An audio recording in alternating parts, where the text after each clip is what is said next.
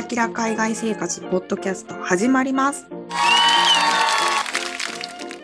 前回第60回エコとエゴの狭間での中であの私が話していたプラスチック製じゃないコーヒーカップの蓋がないとあのブツブツ文句言ってたあの件の続報なんですけど実はあれから紙でできた持ち帰り用コーヒーカップの蓋をねつけてくれるコーヒー屋さん見つけちゃったんですよ私。であ、やっぱりあったんですね。そうなんですよ。なんで、もうあの嬉しすぎて、たまちゃんに送った写真がありますので、インスタグラムの方にアップしたいと思いますので、興味がある方、ぜひ見てください。はい。で、今回なんですが、前回に引き続いて、まあ、プラスチックのゴミの話だったりとか、えープラスチック排除のその他の動きだったりとか、プラスチックにまつわる話を話したんですが、トピックがちょっと飛び飛びで、えー話も飛び飛びではあるんですが、もしよかったら聞いていただけたらと思います。いやでもさ、私さ、ドイツに引っ越した時に実はすごい楽しみだったのが、うんゴミの分別だったの。うん。なんか有名じゃん、ドイツってゴミの分別がしっかりしてるって。なんかね、環境先進国みたいなイメージは持ってたよ、私も昔。あるじゃない。うんそう。だから、私結構ゴミの分別とか好きだから、あそうなの？結構なんていうな、なるべくもう人にはしないようにしてるんだけど、もう家庭内ではゴミ警察あ、ゴミ警察やってんだ。家庭内ではね、もう人にはやらないようにしてるんだけど、なところがあって、だからドイツの楽しみにしてたの。どんだけ素晴らしいシステムなんだろうと思って。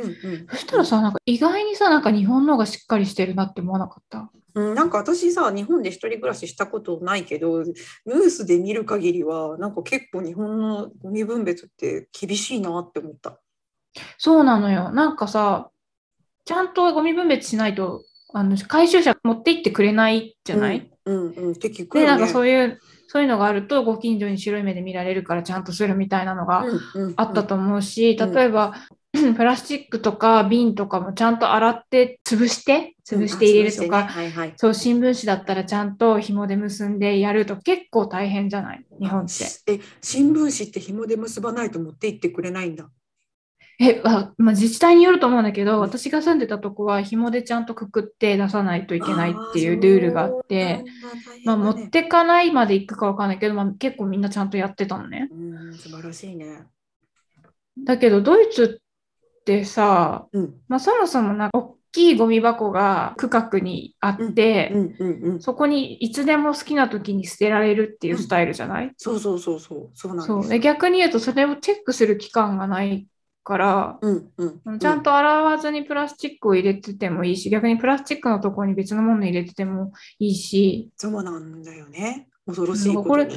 そう、どうしてるんだろうなっていうのはちょっとなんか不思議だった。そうよね。なんか分別、うん、怪しいよね。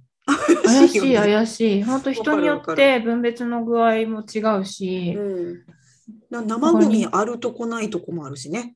あるよね、あるよね、うんそうそう。まあ日本も自治体によるけど、ちゃんと分別やってる地域だと、そうなんていうの、日本人ってやっぱさ、決まりがあればちゃんとやるじゃん。そそのレベルがすごい高いじゃん。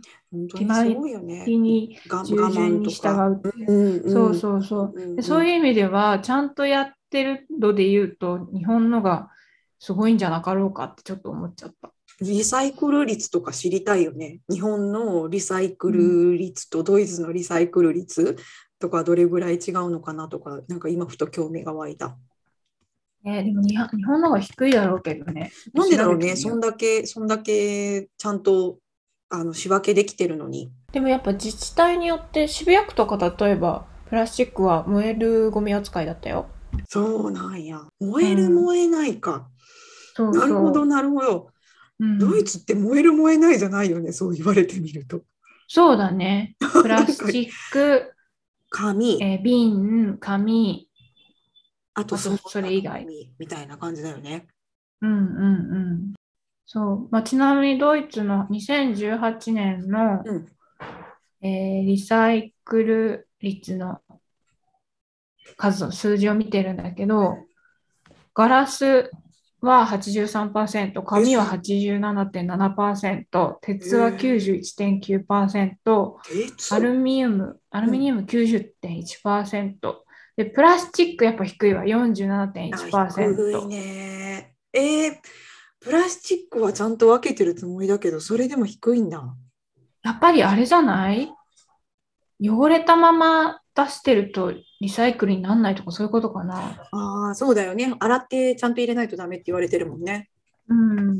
ああ、そうなんだ。それ、プラスチックだけえらい低いね。今調べてたんだけど、プラスチックゴミの分別で出しても、やっぱ汚れてるやつは、えーゴミの処理をする会社で、うん結局燃やすゴミに分けちゃうんだって。へええ、それってドイドイツで？日あ、本これはね、日本へのー記事を読んでた、朝日新聞の記事を読んでたけど、まあ多分どこも同じなんじゃない？ああ、な洗って出せって言うもん。ね。そうだね。いや、うん、洗って出さないと、他の、変な話さ、ソースがついててさ、他の綺麗なものにソースついたら本当に意味ないもんね。意味ないね。だから、あれだよね、ゴミ、ちょっと汚れてるけど、プラスチックゴミに出しちゃえっていうのは自己満でしかないってことだね。そうそうそうそうそうそうそうそう。そう、本当だね。うん。えーうんなんかそのたまちゃんのいるところではどんぐらい、どのえなんかエエコな感じする？そんなに？あ、全然全然。バジルの植木鉢あります？ああ、植木鉢で売ってない。やっぱり日本みたいにプラスチックで売ああってる。そういうことか。植木鉢じゃなくてね、えーコーヒーの蓋ついてる？コーヒーの蓋ついてる。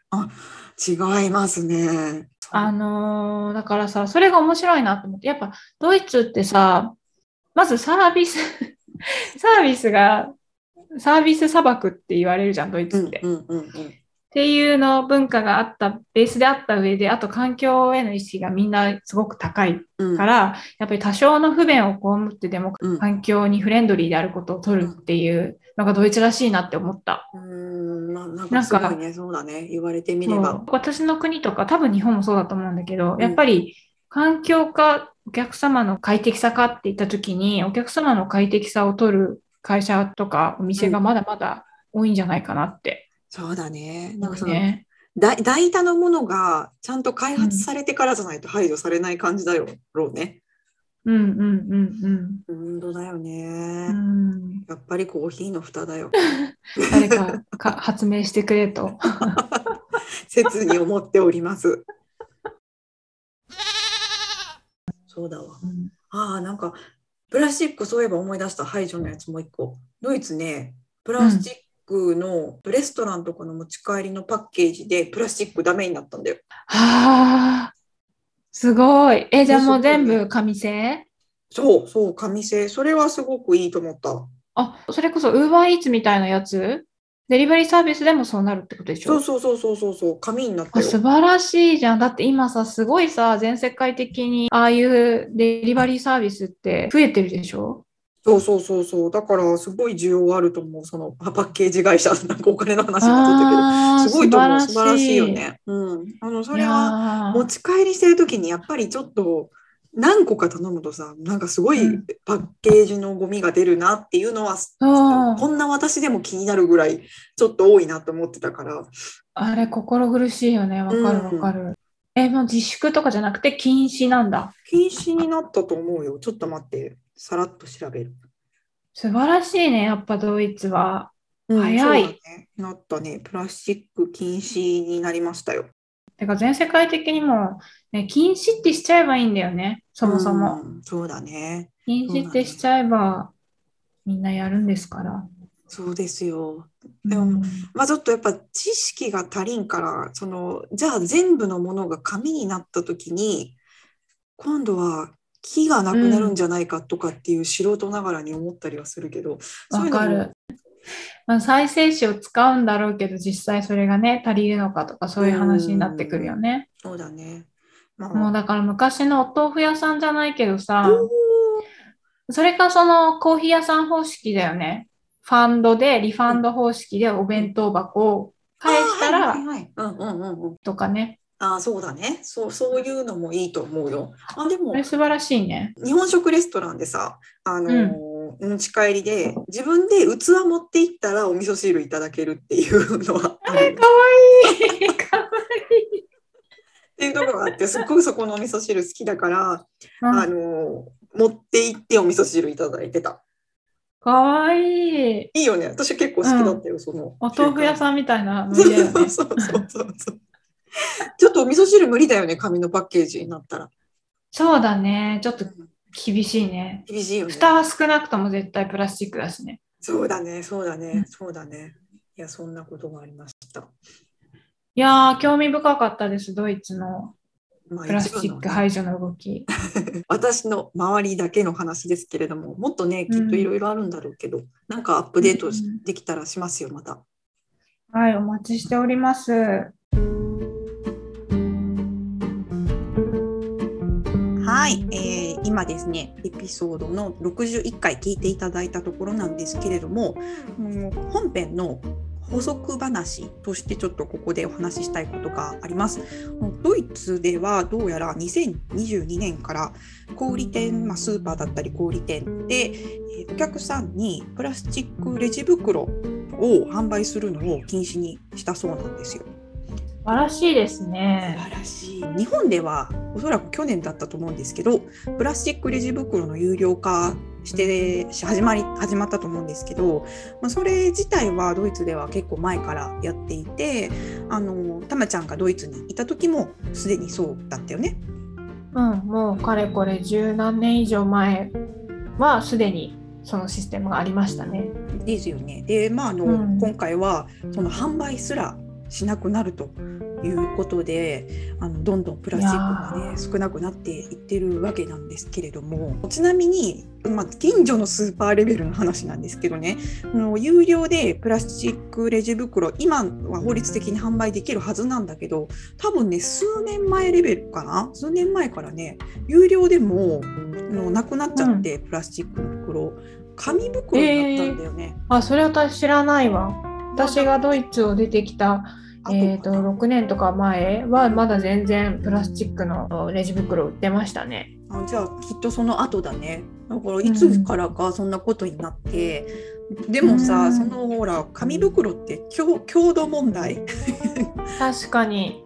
雨降ってる時とかねあ紙はきつい無ね。理無理。もう牛乳大根白菜入れたらもう無理。よ、無理だね。うんそこが抜けるね。そうなのよだから結局まあまあ普段からショッピングバッグって持ち歩いてるからめったなことでその紙袋を買うことってないんだけど、まあうん結構やっぱりもうすでにスーパーとかもそういう対策で紙袋を販売するっていう風にしてるんですよねこっちは。いや素晴らしい。もう本編でも言いましたけどやっぱり個人個人が努力するっていうのはなかなか難しいところがあるから、うんもうね禁止ってしてしまうとねあのいろいろ物事が早く進むのではないかと。そうそうそう。なんか私も結局ブーブー言うんですけど、まあ、人って結局そうやって慣れていくんでしょうね。ないものはない。そうそうそうそうが過ごしていくと。そいうことなんですよ。だから私の文句ももうすぐ消えるわ。とりあえず紙カップの蓋？紙の蓋がうん。早く普及するといいですねあ。そうですねそしたらもう私の文句も1個減りますから。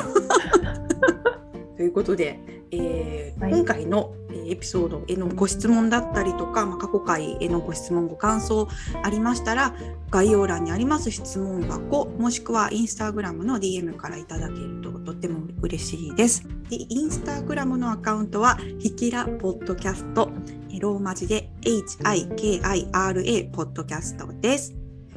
それでは今回も聞いていただきありがとうございました。次回もぜひ聞いてください。